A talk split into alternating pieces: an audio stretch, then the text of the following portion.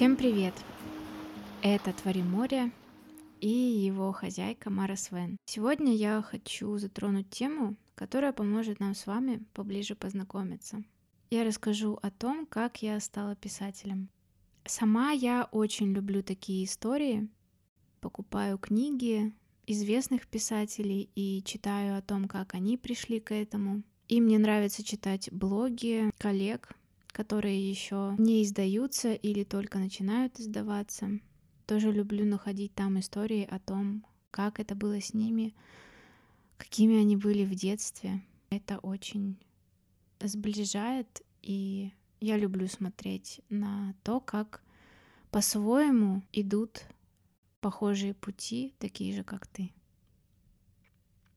Писательство по-разному приходит в жизнь людей. Иногда оно сваливается на тебя как будто бы с неба, как на Харуки Мураками, когда он в 29 лет понял, что он может написать вещь, сел ее писать. Это было ему непросто, но он как-то сразу даже почувствовал какой-то свой особенный стиль, который с тех пор только развивал. Это как будто какое-то божье послание для него было.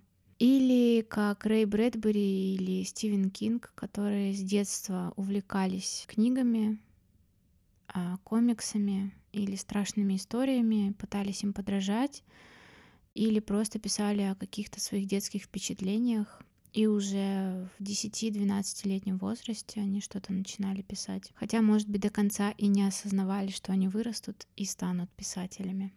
Я осознала себя писателем в 21 год, 8 лет назад, и в этом году осенью уже будет 9 лет, как это произошло. Мне одной было бы не дойти до этой мысли. Я на тот момент проходила курс, ну, никак не связанный ни с творчеством, ни с писательством. Но я очень много писала на этом курсе в закрытой группе. И меня все читали. Участники, кураторы и создательницы этого курса. А в конце курса она у своего копирайтера попросила мне написать.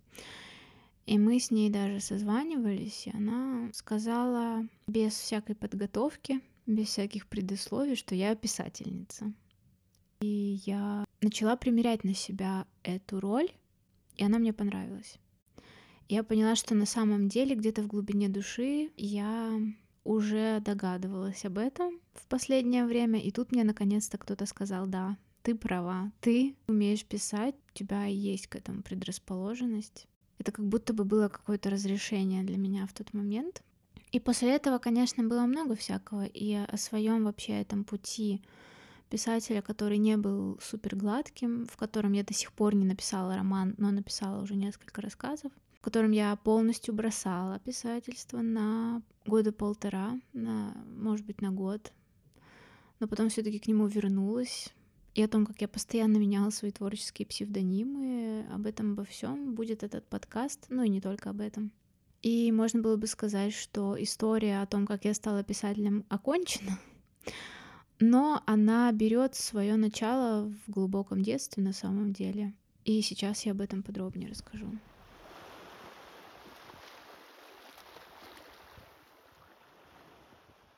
На первый взгляд, в моем детстве было много про Машу художницу, но как будто бы совершенно ничего про Машу писательницу.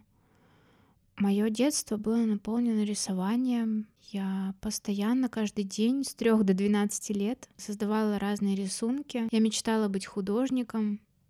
Потом, когда я больше увлеклась модой, модными показами, и когда рисовала одежду на бумажных кукол, создавала им целые гардеробы — я мечтала о том, что я вырасту и стану модельером.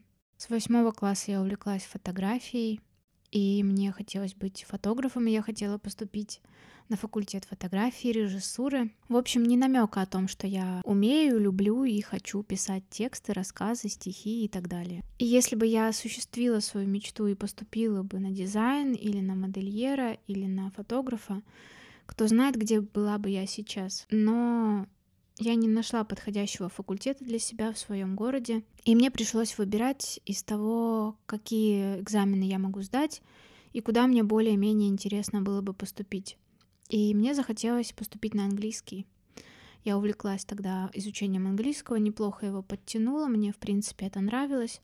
Но я на него не поступила на первую волну. На первую волну я поступила на русскую филологию, на которую подавала просто от балды, потому что сдала историю. И кто бы знал, что это поступление окажется судьбоносным. И спустя 4 года в университете я пойму, что мне действительно нравится писать. Возможно, эта учеба этому и поспособствовала. Но потом, когда я углубилась в свое детство и искала там какие-то крючки для творчества, которые бы мне помогали сейчас в моей взрослой жизни, я начала вспоминать очень много писательских моментов. Во-первых, я обожала сюжетные игры. И обожала я их при том условии, когда у меня была полная свобода строить сюжет самой, и этот сюжет ни от кого бы не зависел. Поэтому игры в дочке матери и магазин мне нравились меньше, потому что там нужно было считаться с другими игроками и принимать их фантазию тоже. А вот в куклы я периодически играла и одна. И вот там разворачивались самые великолепные драмы, которые только могли быть. Плюс позже, когда у меня появился партнер по играм в куклы, который был со мной на одной волне, я начала писать пьесы от имени наших кукол.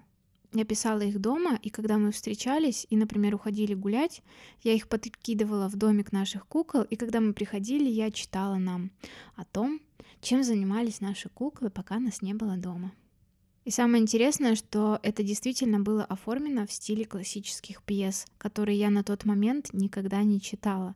И когда я первый раз увидела пьесу в письменном виде в учебнике по литературе, я очень с этого прикололась. И еще одним ярким моментом, который показывает мои писательские склонности, были личные дневники, которые я вела с 10 лет. Импульсом к ведению дневника был рассказ — который я нашла в учебнике по литературе. В четвертом классе нам выдали новые учебники, и я сразу открыла учебник по литературе, посмотреть, что же мы будем изучать в ближайшие пару четвертей. И я наткнулась там на рассказ Всеволода Гаршина про мальчика, который болел смертельной болезнью и уже умирал. И рассказ начинается с описания сада вокруг дома. Сад, который уже совершенно зарос разными дикими травами, Изгородь уже обвил вьюнок и мышиный горошек. Но в этом саду еще оставалась одна роза, и в этот момент она распускала свой последний цветок. Это было написано так красиво и с такой любовью, что я не могла себе простить, если этот рассказ куда-то исчезнет из моей жизни, я навсегда его забуду. Поэтому я открыла чистую тетрадку, на которой был изображен ангелочек с розовыми крыльями. Написала на первой странице 10 сентября 2004 год и начала переписывать этот рассказ, чтобы он навсегда был со мной. Потом я на долгое время забыла про этот рассказ, а когда закончила школу, я сожгла все свои дневники, но тем не менее, когда было нужно, когда мне нужна была эта поддержка, я вспомнила этот рассказ, я вспомнила этого писателя и до сих пор возвращаюсь памятью в этот заброшенный сад. И когда я мысленно там оказываюсь, я представляю, что это сад, где я могу черпать все свои идеи. Это как такое место силы, которое существует только в моем воображении и которому поспособствовал писатель Всеволод Гаршин. Ну а потом, после этого волшебного случая, мои дневники в большинстве своем жили в моменты сильных переживаний, во время первой влюбленности. Тогда тексты были большими, более эмоциональными и появлялись чаще. А когда все было спокойно, то и дневники практически не велись. А позже, когда появились электронные дневники, мне было тогда 14 лет, и я открыла для себя этот мир, у меня много разных было на Leaf Journal, на Blogspot, на Dairy. Все они уже удалены, так же, как и все бумажные дневники сожжены, потому что я тогда почему-то не любила все это сохранять. Сейчас, конечно, было бы интересно это почитать, но уже что сделано, то сделано. И в моем самом последнем дневнике, который я вела с 16 лет на Дейре, пошли уже тексты, которые были не просто про переживания и какую-то переработку эмоций, они уже были художественные, и это меня пугало, и из-за этого этот дневник я закрыла из общего доступа. И вот эти воспоминания о ведении дневников тоже помогли мне в моем будущем творчестве, потому что со временем я пришла к тому, что мне важно передавать чувства в текстах, и мне интересно писать про отношения. И сейчас я иду в сторону сентиментальной прозы. Это моя основа сейчас.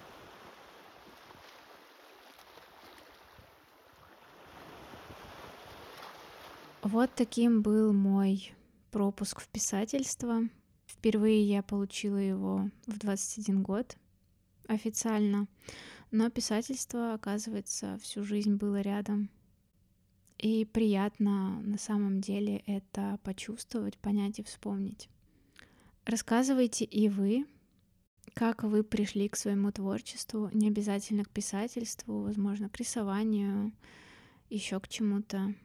Было ли это с вами всегда или в какой-то момент вам захотелось попробовать?